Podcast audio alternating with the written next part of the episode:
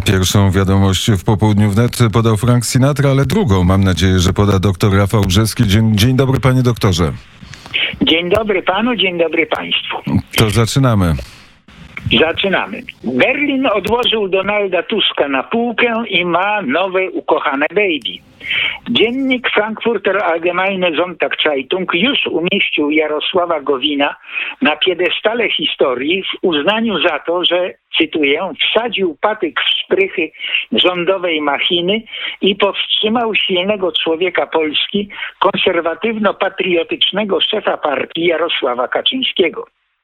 Jakby mało było tej wazeliny, gazeta ogłasza polityka porozumienia za męczennika za sprawę, albowiem musiał ponieść ofiarę i tylko przez rezygnację ze stanowiska rządowego mógł zastopować Kaczyńskiego. W konkluzji panegiryku Frankfurter Allgemeine Sonntagszeitung podkreśla opinię Jarosława Gowina, którego zdaniem fakt, że Polska jest obecnie silnym państwem, to tylko stan przejściowy.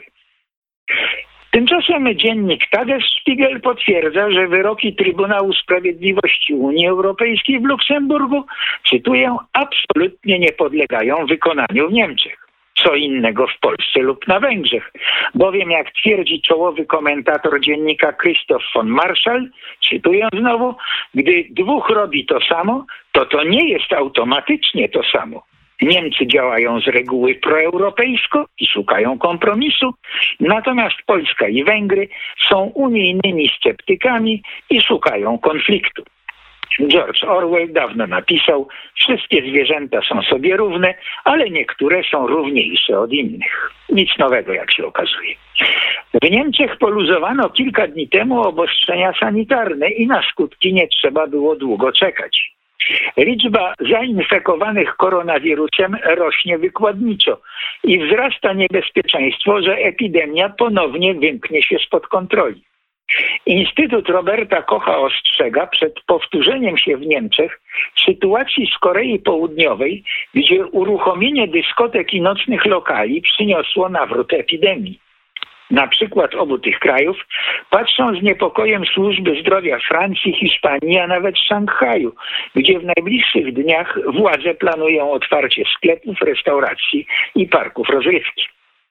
Natomiast w Moskwie na dzisiejszy wieczór zapowiedziano orędzie do narodu Władimira Putina.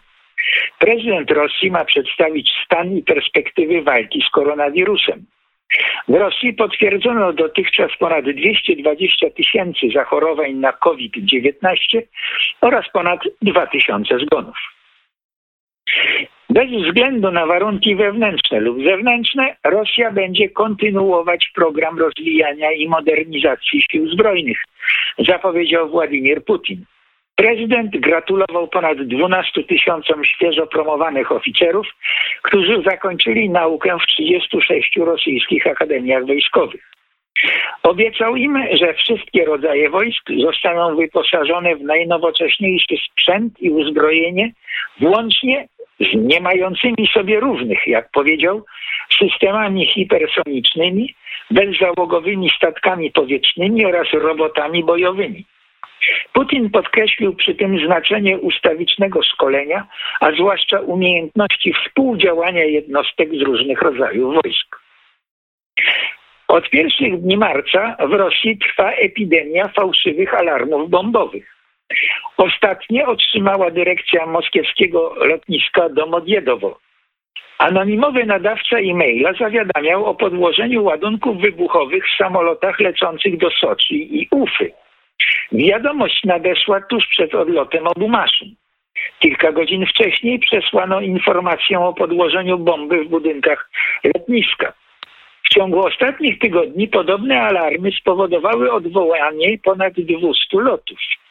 Służby brytyjskie informują, że anonimowe e-maile o podłożeniu ładunków wybuchowych otrzymują nie tylko lotniska. W sobotę w centralach telefonicznych kilkunastu moskiewskich szpitali nieznani sprawcy zostawili powiadomienia o podłożeniu bomb. Wiadomość taką zostawiono między innymi w szpitalu Komunarka, gdzie leczy się obecnie ciężkie przypadki chorych na COVID-19. Fałszywymi wiadomościami atakowane są także sądy i galerie handlowe. W wielu przypadkach nadawcy w zamian za rozbrojenie ładunku żądają okupu w bitcoinach. Zjednoczone Królestwo czeka największy kryzys od ponad 300 lat, a konkretnie od Wielkiego Mrozu 1709 roku. Wówczas przyczyną zastoju gospodarczego była wyjątkowo sroga zima, podczas której pękały od mrozu kościelne dzwony. Obecnie przyczyną jest epidemia koronawirusa. Według scenariusza Banku Anglii gospodarka brytyjska skurczy się w tym roku o 14% i to pomimo rządowych programów ratowania przedsiębiorstw przed bankructwem, wyjątkowo niskich stóp procentowych i wpompowania w gospodarkę 100 miliardów funtów. Pocieszającym elementem czarnego scenariusza jest prognoza, że jeśli w nadchodzących miesiącach będzie można poluzować, o, przepraszam, obostrzenia sanitarne, to w 2021 roku gospodarka potężnie odbije i wzrośnie o 15%. Przepraszam, czy się jeszcze słyszymy? Tak, panie A to redaktorze. dobrze. To w takim razie ostatnia wiadomość, bo ja mam takie sygnały, jakby mi się urywała łączność. Ostatnia wiadomość jest krajowa i pozytywna. Operator gazociągów przesyłowych, strategiczna spółka Skarbu Państwa Gaz System ma już komplet pozwoleń na budowę dla wszystkich odcinków gazociągu Baltic Pipe. Ostatnim dokumentem było zezwolenie na ułożenie gazociągu w wyłącznej strefie ekonomicznej Szwecji na Morzu Bałtyckim. Odcinek ten będzie miał długość około 85 km. Cały rurociąg będzie przechodził po dnie Bałtyku przez obszary Danii, Polski i Szwecji i będzie liczył około 275 km. Gazociąg Baltic Pipe ma być ukończony i uruchomiony w październiku 2022 roku.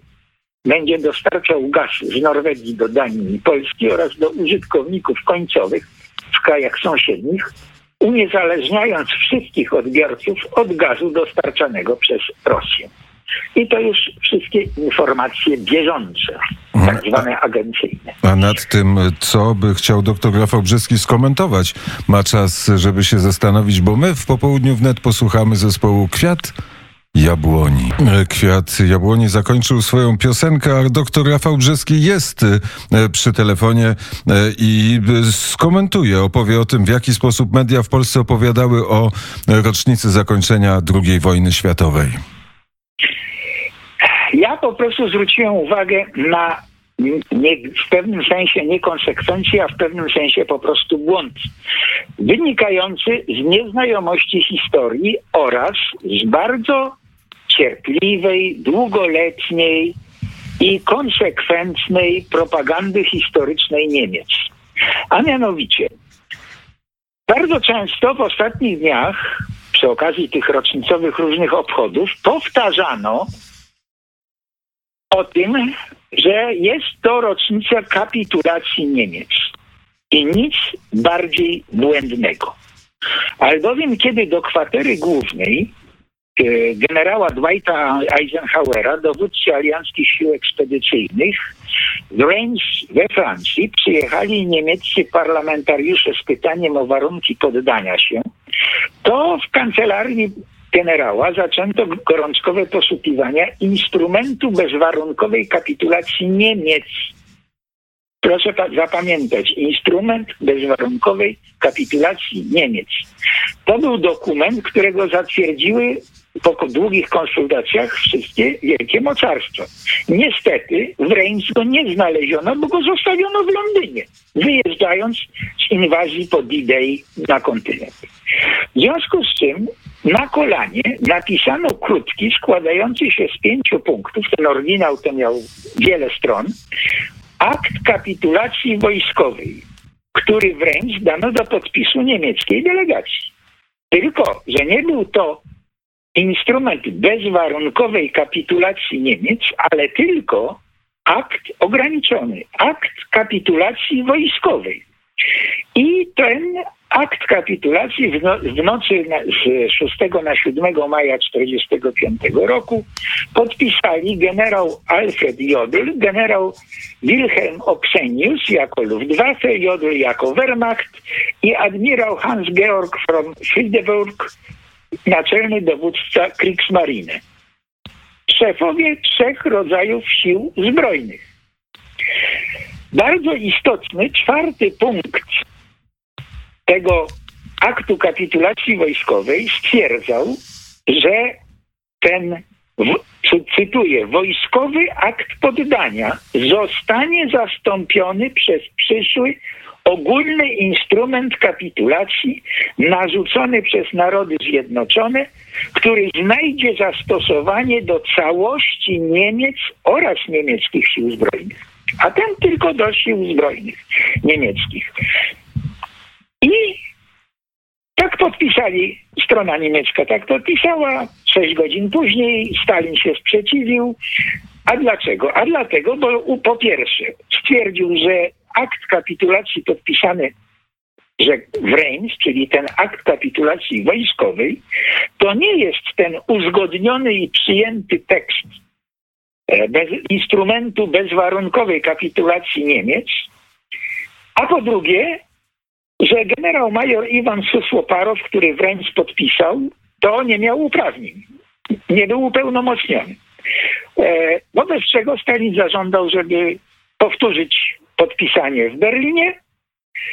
No, plotka głosi, że historyczna plotka głosi, że on po prostu obiecał Żukowowi, że to on przyjmie poddanie się niemieckich wojsk, no wobec czego ceremonię powtórzono 8 maja późnym wieczorem według y, moskiewskiego czasu. 9 był maja i wobec tego w Moskwie obchodzi się y, rocznicę zwycięstwa, e, Dzień Zwycięstwa 9 maja. I znowu podpisali ten dokument drugi, który był dokładnie e, kopią tego pierwszego dokumentu z Reims. Feldmarszałek Wilhelm Keitel, admirał Hans-Georg Friedenburg, ten sam, generał pułkownik lotnictwa, już tam nieważne, i feldmarszałek lotnictwa, też już tam nazwiska nie są ważne. Można to sprawdzić, są w Wikipedii oba dokumenty, i ten z Reims, i ten z Berlina, e, w oryginale opublikowany. Wobec czego podpisali to wyłącznie wojskowi po stronie niemieckiej w imieniu państwa, czyli Rzeszy Niemieckiej, nie kapitulował nikt. Jest, można się spotkać z argumentem, że ci wojskowi mieli e, pełnomocnictwa i rzeczywiście okazali pełnomocnictwa wielkiego admirała Karla Denica, zaś Adolf Hitler tuż przed swoim samobójstwem wyznaczył Denica jako swojego następcę na stanowiskach prezydenta Rzeszy, ministra wojny oraz naczelnego dowódcy Wehrmachtu. No wobec czego, że niby argumentuje się, że byli oni, ci wojskowi, byli y, upełnomocnieni przez Denica. Problem jest tylko w tym, że Hitler nie miał uprawnienia do przekazania władzy prezydenckiej Denicowi, bo w Niemczech obowiązywała konstytucja weimarska nadal. A wedle konstytucji weimarskiej prezydent wyłaniany był w drodze wyborów powszechnych, a nie nominacji przez poprzednika. Teksty tego berlińskiego i e, instrumentu kapitulacji wojskowej i tego z Reims były w zasadzie się niczym nie różniły, ale jest jedna bardzo ważna historycznie, historyczny fakt. Przywołany w obu tych tekstach ogólny instrument kapitulacji, ten w czwartym punkcie, zresztą oba punkty są w obu dokumentach identyczne, który miał dotyczyć całości Niemiec, nigdy nie został narzucony przez Narody Zjednoczone. Wobec czego wszystko wskazywało, formalnie, i wszystko wskazuje nadal, formalnie trzecia Rzesza nie skapitulowała. Skapitulowały tylko siły zbrojne. Poddały się tylko siły zbrojne. Nie skapitulowało państwo. Stan ten potwierdziło w orzeczeniu, potwierdził w orzeczeniu z 17 sierpnia 56 roku wspomniany już dzisiaj przeze mnie niemiecki Trybunał Konstytucyjny, który uznał, cytuję, Rzesza Niemiecka mimo załamania w 1945 roku nie uległa likwidacji. Ten Trybunał Konstytucyjny uznaje się i uważany jest za sąd ostatniego słowa. W związku z czym przypieczętował fakt, że w maju 1945 roku poddały się tylko siły zbrojne, a państwo niemieckie nie skapitulowało. A co to z kolei otworzyło po latach drogę do pokrętnego zacierania, kto ponosi odpowiedzialność za wywołanie, prowadzenie i wszelkie zbrodnie II wojny światowej.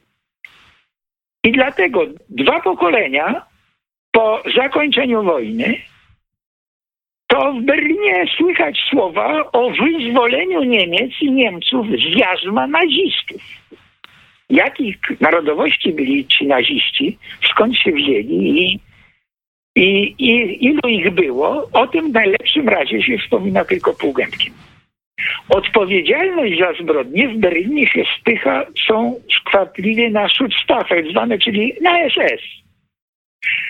I podkreśla, że był to oddział ochronny NSDAP, to znaczy bojówka partii nazistowskiej. No i mamy tych nazistów, prawda? Ci naziści z NSDAP trzymali Niemców w partyjnych kleszczach. Brytyjscy historycy i amerykańscy piszą, że SS to jest alibi dla niemieckiego narodu.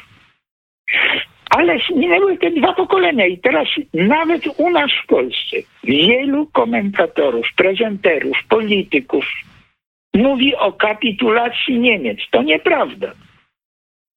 skapitulowały siły zbrojne III Rzeszy. Nie skapitulowały Niemcy.